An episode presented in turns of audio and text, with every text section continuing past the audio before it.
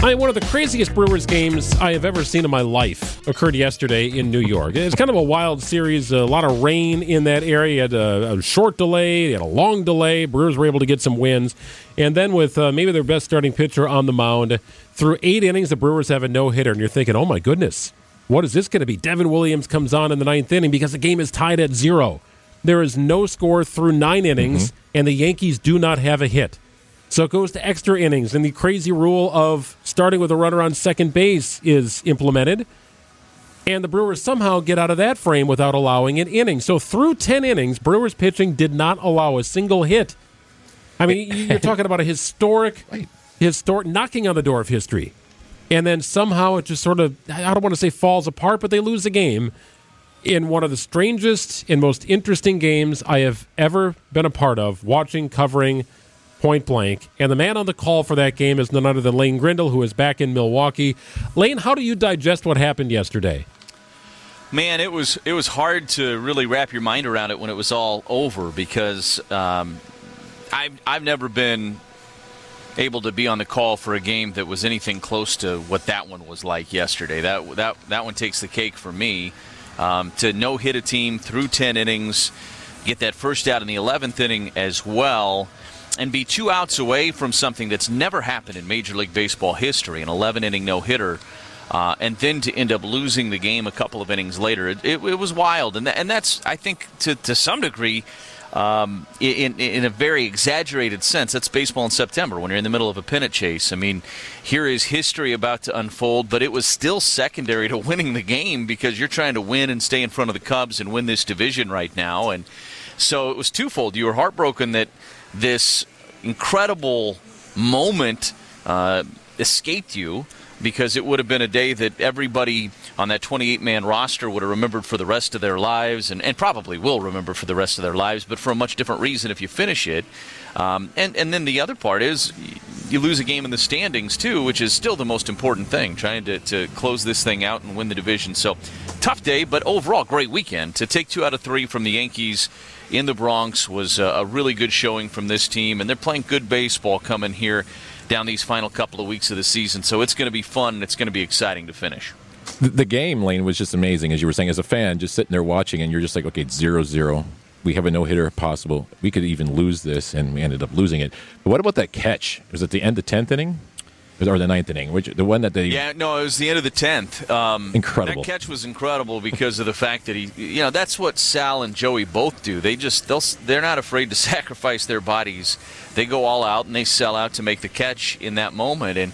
At the time, you're thinking that could be the play, uh-huh. and every no hitter seems to have one of those. Robin Yount, of course, in '87, and Lorenzo Cain had a great catch uh, in 21 in Cleveland when the Brewers had the combined no-no with with Burnes and with Hader. And you're thinking, okay, that's the one. There's the play that we're all going to play over and over and over again. That that was the one that saved the no hitter.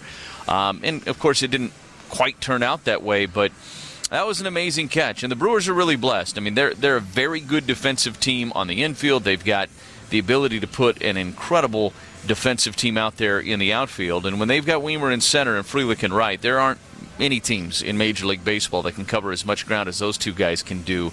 And uh, when they have the outfield alignment tonight with Tyrone Taylor and left, uh, that's pretty impressive too. And Christian Yelich is having a really big year defensively too, and he can cover some ground out there. So the Brewers have a really good defensive outfield, and it was on display certainly in that moment. So the Brewers are back home. The Marlins are in town. Milwaukee with a three-game lead over the Cubs, so still in good position here in the NL Central. And a bit of a roster move made today, Lane, with uh, somebody going to make his major league debut for the Brewers anyway.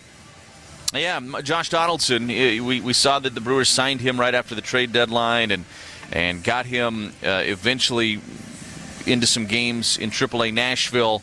And uh, now here he is. He's he's starting. He's going to hit in the five spot uh, tonight for the Brewers against the left-handed pitcher, and it it lines up pretty well right now that he's up here because with Yelich uh, nursing that, that back issue right now, and with some lefties, this is a very left handed Miami Marlins team. It's going to give Josh Donaldson some opportunities at the plate here over the course of this series. And look, Josh Donaldson has had kind of a tough year. He had injuries and, and didn't get a lot of opportunities with the Yankees before they let him go, but he did have 10 home runs and a little over 100 at bats. So there's still some good power in that bat.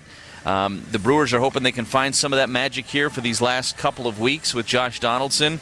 This is the 2015 AL MVP. I mean, at one point, this was the corner infielder probably in the game from an offensive standpoint. So the Brewers are hoping he can find a little something here. He's 37 years of age, but I think if you look at the numbers, the power's still in that bat, and that's what the Brewers are looking for.